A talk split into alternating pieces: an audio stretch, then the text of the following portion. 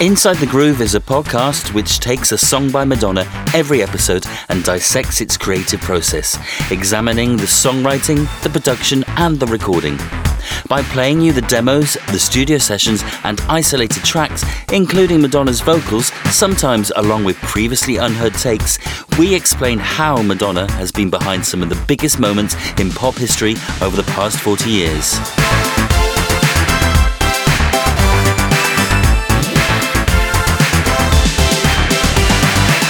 Donna DeLory first worked with Madonna in 1987 as background dancer and singer on the Who's That Girl World Tour. She accompanied Madonna on pretty much all of her live appearances for the next 30 years, but she also sang in the studio. Express Yourself, Hanky Panky, Rain, Nothing Really Matters, so many classic tracks. But she's also a singer and songwriter in her own right. This interview has been in the making for some weeks now, and it was so exciting to finally sit down with Donna and talk through her career, such as the time they first met. So that was the first time she heard me sing, and then she said something really cute like, well, will you sing on all my records then? Also, what it's like to be in the studio with Madonna. I mean, at that time for her, she was so prolific and she just knew herself as an artist. Getting to appear in the video for Vogue. I got to be the maid and I loved that. That was so much fun. Like, okay, walk in, pick up the jacket, shake it off, you know. Becoming part of Madonna's entourage. It was a whirlwind because I jumped in and I learned everything. And my life just took a different direction and started moving really fast. And all that just in this very first episode. So, here we go, in all her glory. What's the story, Donna DeLory? Donna DeLory, thank you so much for joining Inside the Groove. Very excited to have you here. Oh, it's so great to be here with you on this rainy day here in the Santa Monica Mountains. Well, I'm in Cardiff in the UK and it's rainy here as well. So how unusual.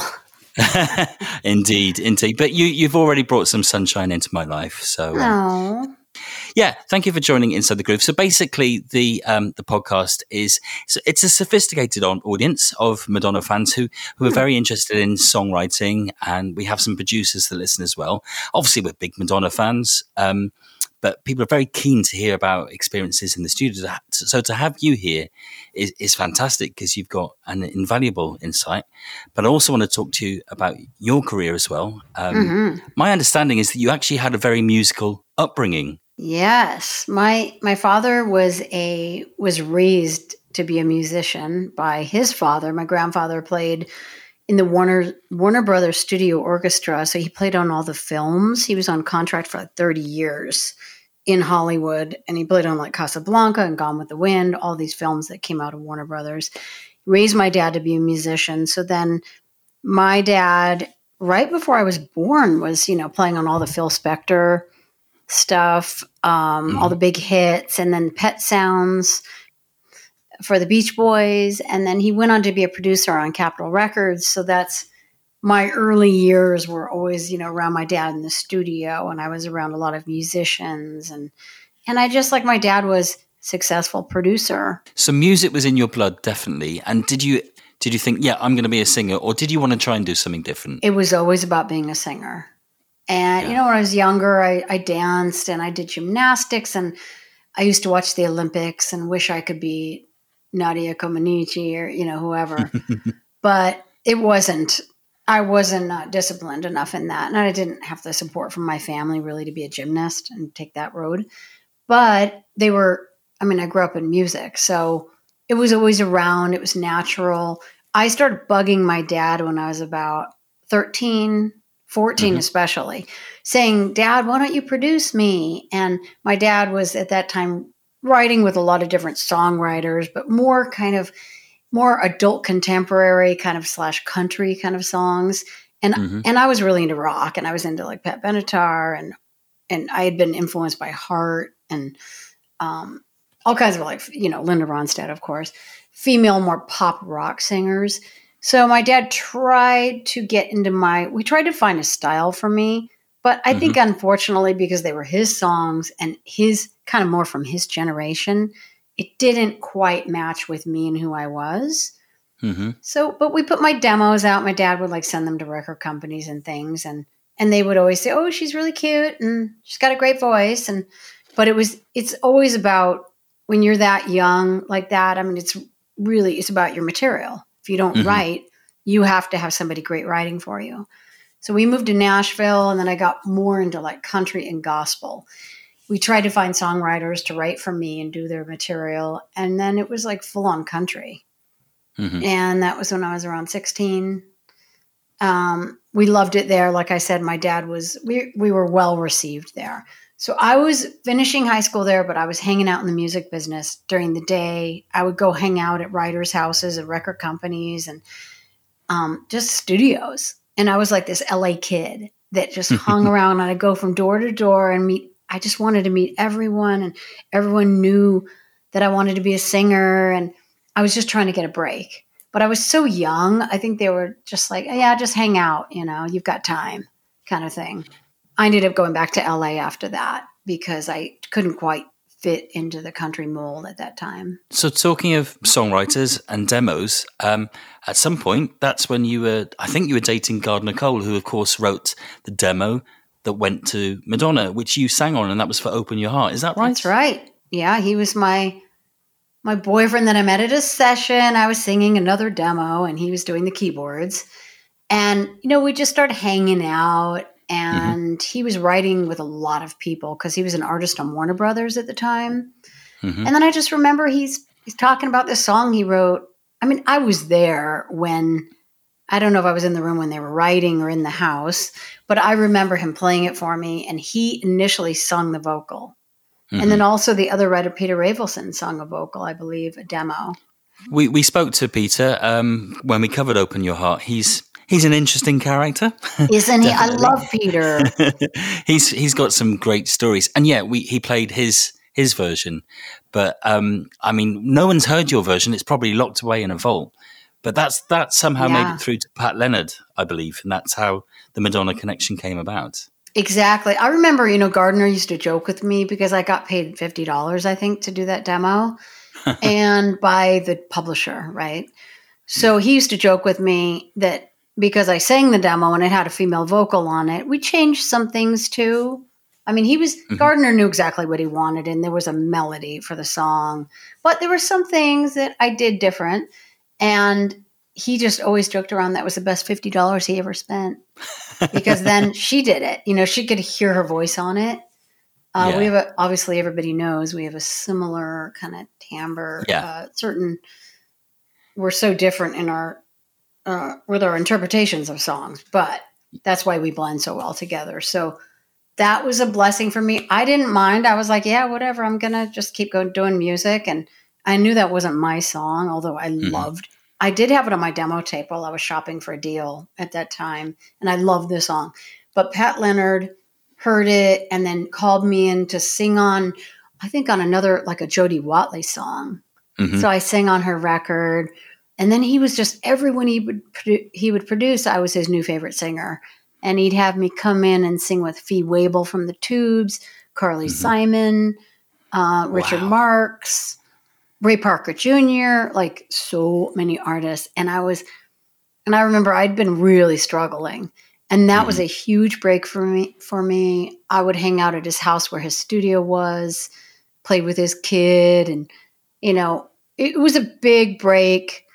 I still didn't like stop my day job and everything, but then he started working on that tour. So I was really like in his face about like, get me on that tour, the Who's That Girl Tour. And he's always been a fan of mine, and we've worked together on many records over the years. Tell me how you first met Madonna, because I've heard a story about how it was at rehearsals for the tour. Is that right?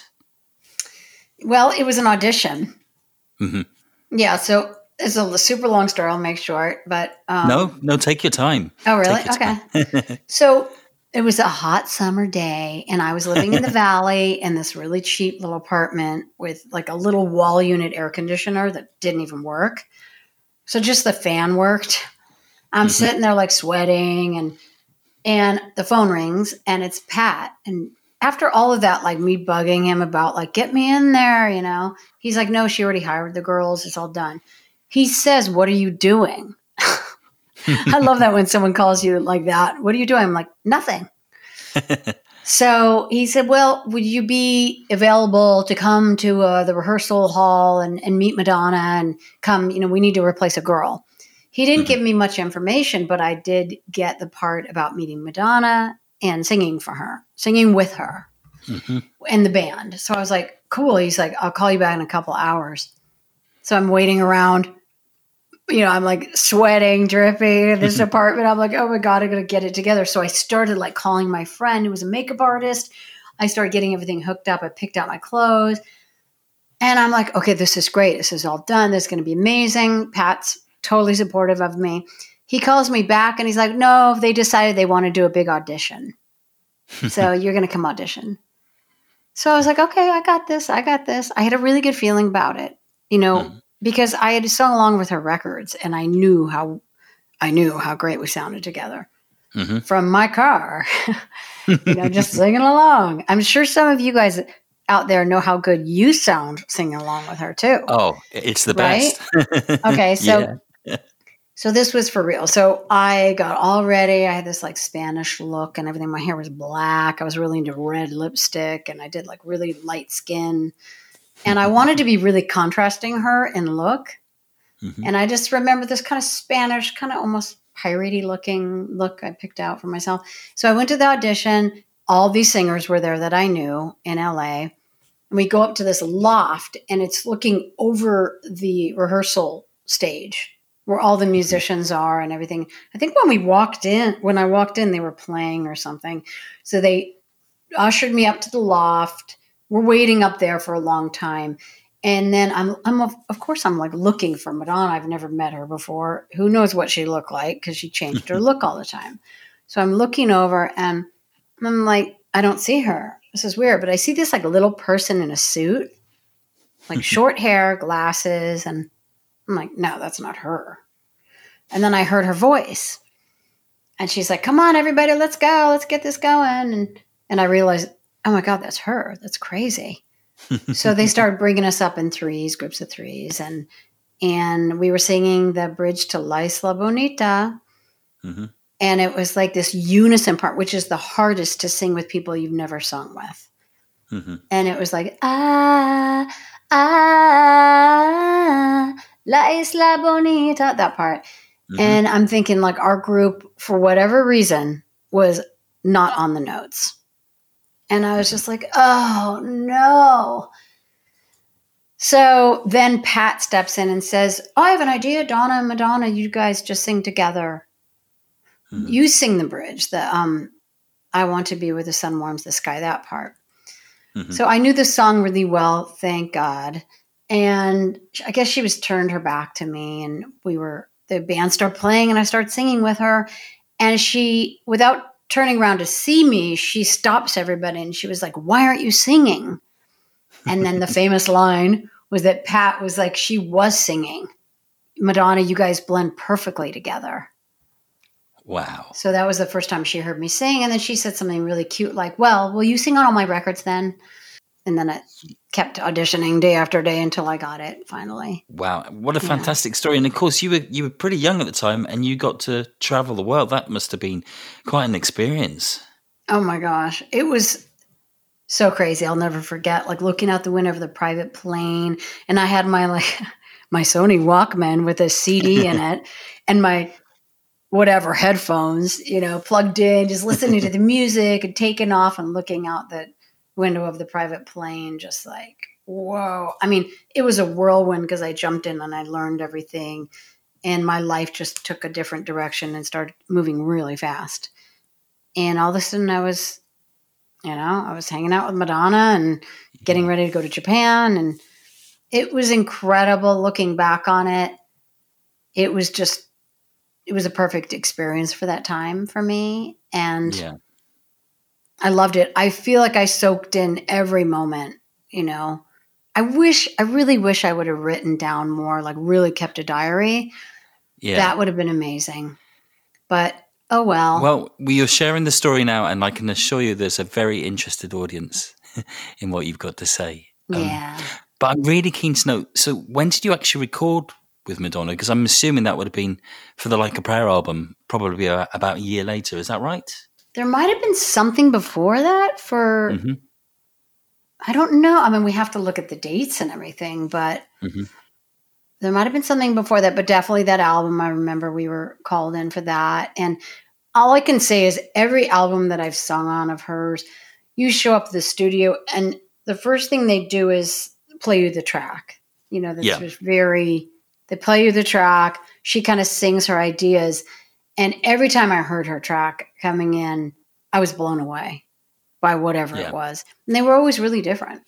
And even on that album, the songs that we sung on were so different from each other. And it was so much fun. Yeah, we had a great time. And layering vocals, you know, we never, some people have a budget where you could only do like 2 parts or 3 parts, but we didn't have that problem. We could do as many as we wanted and we got paid well for it. And it was just, it was amazing working with her in the studio. Her collaboration with Pat was just, they were both so strong musically. It's quite an interesting point in her career because as I understand it, she was actually appearing on Broadway at the time and then flying back to LA to record at Pat's studio with you guys. There was so much going on in her life. And it's really interesting to hear you say that you even when you heard those songs, you knew they were going to be big. I mean, at that time for her, she was so prolific and she just knew herself as an artist, you know, and she'd become a great songwriter by that point. And then she was really delving into personal stuff. And I'd known her. I'd had the chance to know her better, you know, socially and just us all hanging out. So I knew what was going on in her life. And it was just so beautiful that she could tap into that and channel, you know, everything she was going through into her music. And it was just, it was awesome. I mean, she was so open, you know, Pat is a genius. You know, he was a child prodigy. His musical vocabulary is so vast. And the fact that she could trust him with taking her in different directions musically, that was brilliant. It's really interesting what you say about him being very prolific because, of course, the next big project you worked on with Madonna was the Dick Tracy soundtrack, the I'm Breathless album. And that must have been really liberating, both for Madonna and for you to do something really different. And, of course, you did a lot of that singing with Nikki and India Davenport as well. Have you got any specific memories about recording songs like Hanky Panky or, you know, the tracks that went onto that album? Well, it was really, you know, I'd grown up listening to music like that and like Andrew Sisters, and my mom that was my mom's era. You know, my mom wanted to be a singer and dancer and everything. And I just honestly, like, I just kept thinking about my mom and how much she loved that music. And she had passed when I was young, but I feel like I was so excited to do a new style of music. And we were like using our voices, doing like horn parts. Think about it, you know, and more percussive. I remember trying to get those rhythms, and it was a challenge for us. But oh my God, they came out so great. It's the same thing. It's something about when you work with Madonna, you're so in the moment because she's so focused, and she's always reminding you and everybody that like time is money here.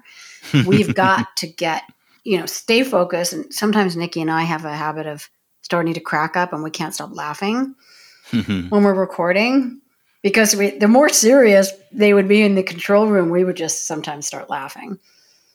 We wanted to have fun, you know? So we layered those parts and we would, sometimes we suggest, oh, let's try this harmony. And one part would like inspire another part. And once again, like I said, we didn't have any limitations of doing layers and experimenting, you know? So I feel like we really got to put in our 2 cents if we had an idea that was really respected and welcomed.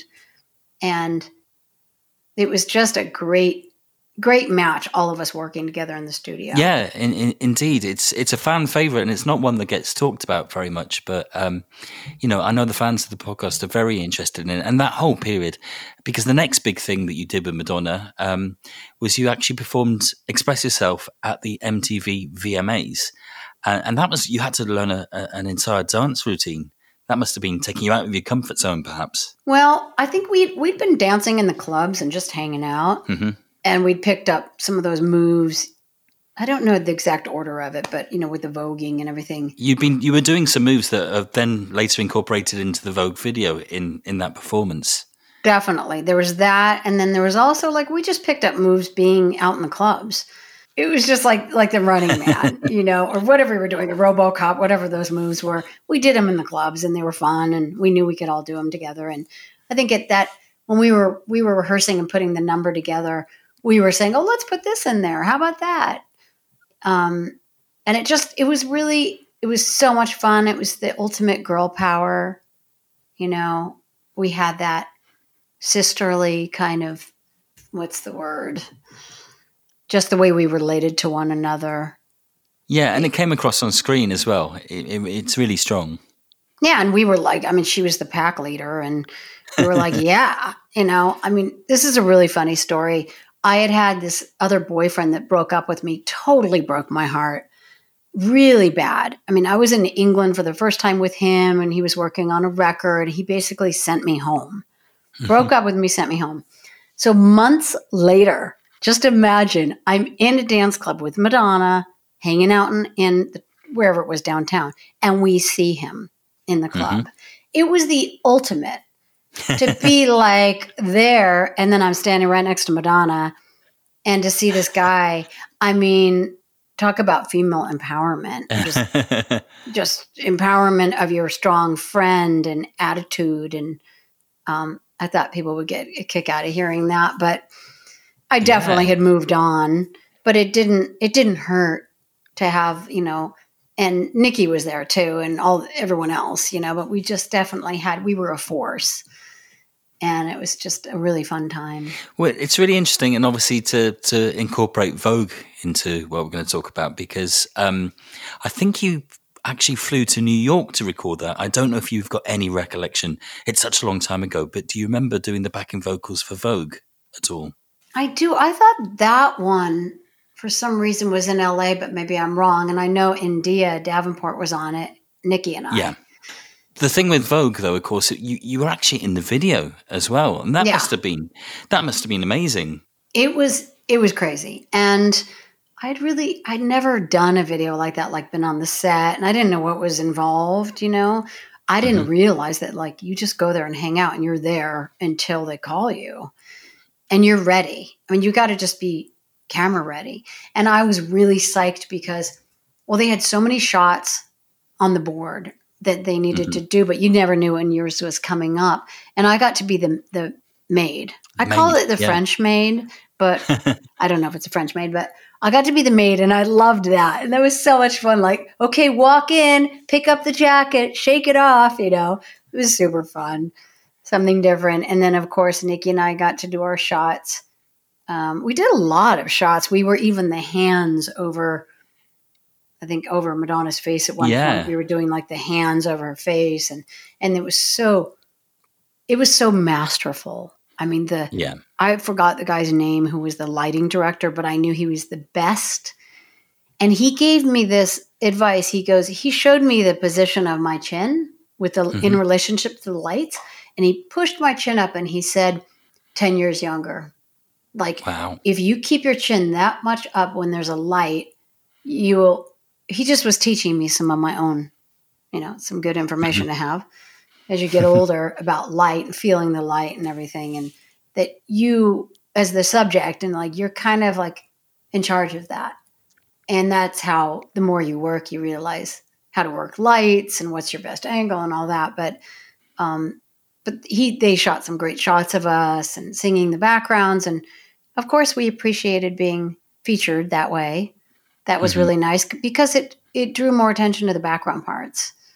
Yeah. And people could sing along more. It was really sweet. So, of course, you then got to take part in the Blonde Ambition tour, which really was sort of groundbreaking. People still talk about it now.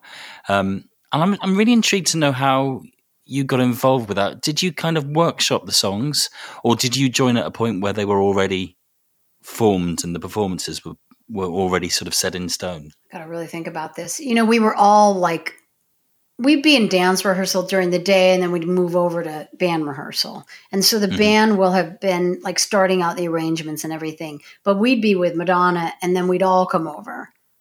Mm-hmm. Maybe she'd on breaks go in there and hear what they were doing. So the musical director really started the arrangement based on her notes and what she wanted. But a lot of stuff went on when we were just playing it, and we would say, how about try this there? And, you know, so there was, it was crafting, you know, it's like you're, it's when you have that many players too, there's so much you could do. There's so many places you can go with the music, and her music is so versatile anyway. And then it would go along with, we had to adjust it for like the theatrical bits and everything. So then that was a whole nother stage. You get on the sound stage with all the lights and all the production, and then you end up redoing some of the arrangements too, to that. But it's a really long process. So much work. People don't know goes into it. You know, I'm really fascinated to know when you're on stage, when you're actually performing in front of an audience, and I don't know, there are 60,000 screaming fans, you've got a band around you, you've got dancers. What can you hear? Presumably you've got monitors that you can hear yourself? Yeah. In the beginning, they were monitors, like floor monitors, and we'd have them pointing up towards us, which is really hard. And sometimes you get to a new city and you do sound check and everything's fine. And during the show, it's like blasting, like maybe one person's voice is blasting out of it, or a horn comes through really loud. And one time I got my eardrum bruised or something, I remember. And after that, I was really like, okay, I'm really going to take care of my hearing. So at that point, before we really got the ear monitors, I started using earplugs, like because I'd gotten my ears I just gotten blasted a couple times, and I thought, I have a long career ahead of me. I don't want to ruin my hearing. So that was really challenging, to dance and have like earplugs in, or maybe I just have one in on one side so I could hear myself. And we were dancing around the stage without, I mean, that was crazy, without ear monitors. And then things evolved, you know, with production, and then we started using ear monitors. And in that case, you know, you got these side fills going on stage with so much sound coming out. I really ended up having like drums. I wanted the live drummer in my ears, and Madonna's voice, a little bit of the other singer, and maybe one keyboard part. Like I would keep it so simple. And of course my voice, so I could hear myself. And I love to like, I would love to pull them out so I could hear the audience a lot. So I kind of found that balance between the inner ears, but I wanted to hear people too. Because I don't think a lot of people appreciate, it's a real skill to be able to sing, to keep tune whilst dancing. And some big performers, you know, have a difficulty with that. You must have been really stressed sometimes to be sort of doing those massive dance routines and trying to stay in tune, etc. Well, the thing is, we were all in the same boat, so we were all doing the same moves. And so there was so much understanding there. You know, if we happened to be at a place where it was a high altitude, there might be one person who's just needing more air just because like they just have a harder time with an altitude or something like that. Or maybe someone has a cold, so it's different. But we all were kind of in the same place with that. And we all knew that it was challenging. So you had to train a lot. We used to get on life cycles, like the stationary bike, and sing and bike at the same time. Wow. And the rehearsals are like, it's a training. You're an athlete and you're training. So a few months down the road, like you've gotten up your stamina and you're ready. But it's really just dealing with the conditions when you get to a venue, maybe extreme heat, or we might be inside like Bercy in Paris where everyone's smoking. And at first we thought it was like all the smoke machine and the fog machine and everything, but no, it was like the audience smoking. Wow. So that was like, whoa. And you just don't know until, and you feel like you can't drink enough tea. You're just like, oh, you know, my throat is so dry. But, you know, adrenaline, you know, takes you pretty far. Yeah. So when you, even if you have a cold and everything, just feeling that adrenaline, it was all, we got it from the audience. I mean, to look out and see people so happy. Yeah. And they were like pinching themselves. They couldn't believe they were there. That was just like, ecstatic. I mean, it makes you, how could you not, even if you haven't slept and you have a cold, and how could you not get the energy to do that? You know, it's, of course, it was like, yeah. Miracles were happening all over the place. You know, dancers were getting hurt and they could still dance. Around this time, I think you started recording your own solo material. Yeah, 92 and 93. I had been in a band. I always, you know, I loved Fleetwood Mac. I loved groups. And that was really a big dream, is to be in a band. And I had a band. Then I started touring with Madonna, and I had to leave my band. And I just ended up meeting a lot of producers and people that really also encouraged me to be an artist, to be a solo artist. So at that time, I had collected a lot of songs that either I sung demos. I'd just been collecting songs. I started adding up all these songs. I took a couple songs from the band I was in and everything. And then Madonna gave me a song called Just a Dream. And that was going to be on Like a Prayer, but it didn't.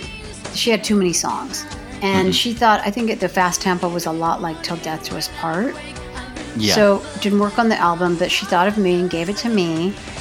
And that became part of my pile of songs, you know, but it was a very special song because, of course, when I was going into the record company and they found out that I had that song, they were like, okay, this is you're definitely going to have a number one hit.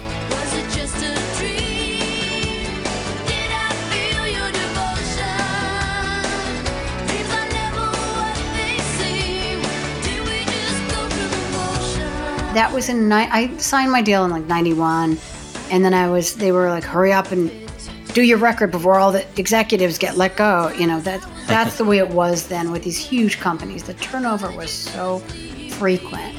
So I remember I had to just like get it together quick. I had that song. I had the rest of most of the songs that were on my first album.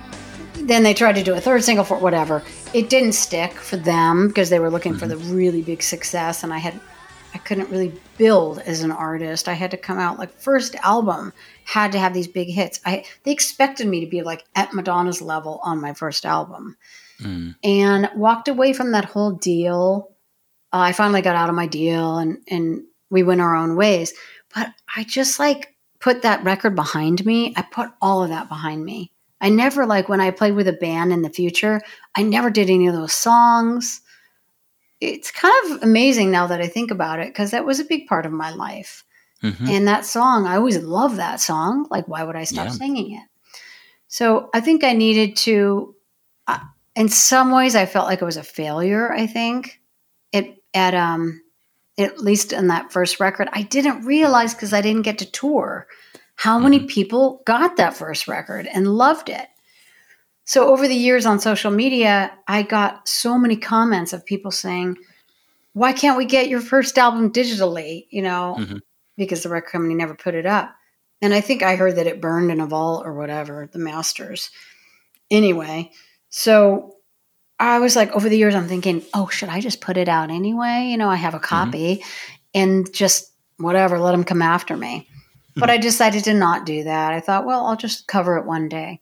So now it's one day, and I finally sat down with my musicians and worked out an arrangement that I thought, like, it fits more in with my music and my style now.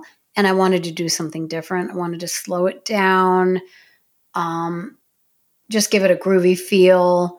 And that's the main version of the single. And then there's a remix that's kind of ambient, chill kind of thing. And then there's another kind of disco mix by Bright Light, Bright Light.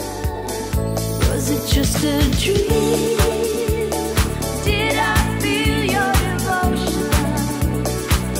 Dreams are never what they seem. Did we just go through the motions? He's a great guy, and he's been on the show as well. And of course, you got to work with him last year, or maybe the year before, on A Chat with Nikki. Yeah, isn't that great? He came to us, and our man who I work with named Scott Janish from Borderline Music. He has an online music store. He helps me with a lot of my fulfilling orders and product and everything. He had the idea to work with him. It's like, you guys should all work together. So I think he may have reached out and made that connection happen. And then Bright Light said, you know, I'd love to have both you guys on this single. So he sent me the song. I loved it. He showed me the parts. And then I was like, oh, I just thought of another part we can add to it. And he's a great musician, really great artist. When we were in New York doing our show in Brooklyn, Nikki and I, Songs and Stories, we recorded at our rehearsal. He came in with his laptop. He knew exactly what he wanted. He brought headphones. We all just like recorded. We had exactly an hour to do these vocals because Nikki's like, we got to get to dinner. And we had a show the next day. So it was just like boom, boom, boom. And then he made this great record and used our vocal parts in a really great way. So he felt like, you know, we did a big favor for him on that. And then he was like, oh, I'll do a remix for you for Just a Dream. And then I asked him to sing on it. I was like, will you sing on it? And I love his voice. It's fantastic. And it's a really nice tie-up because he's a big fan of the Erotica album.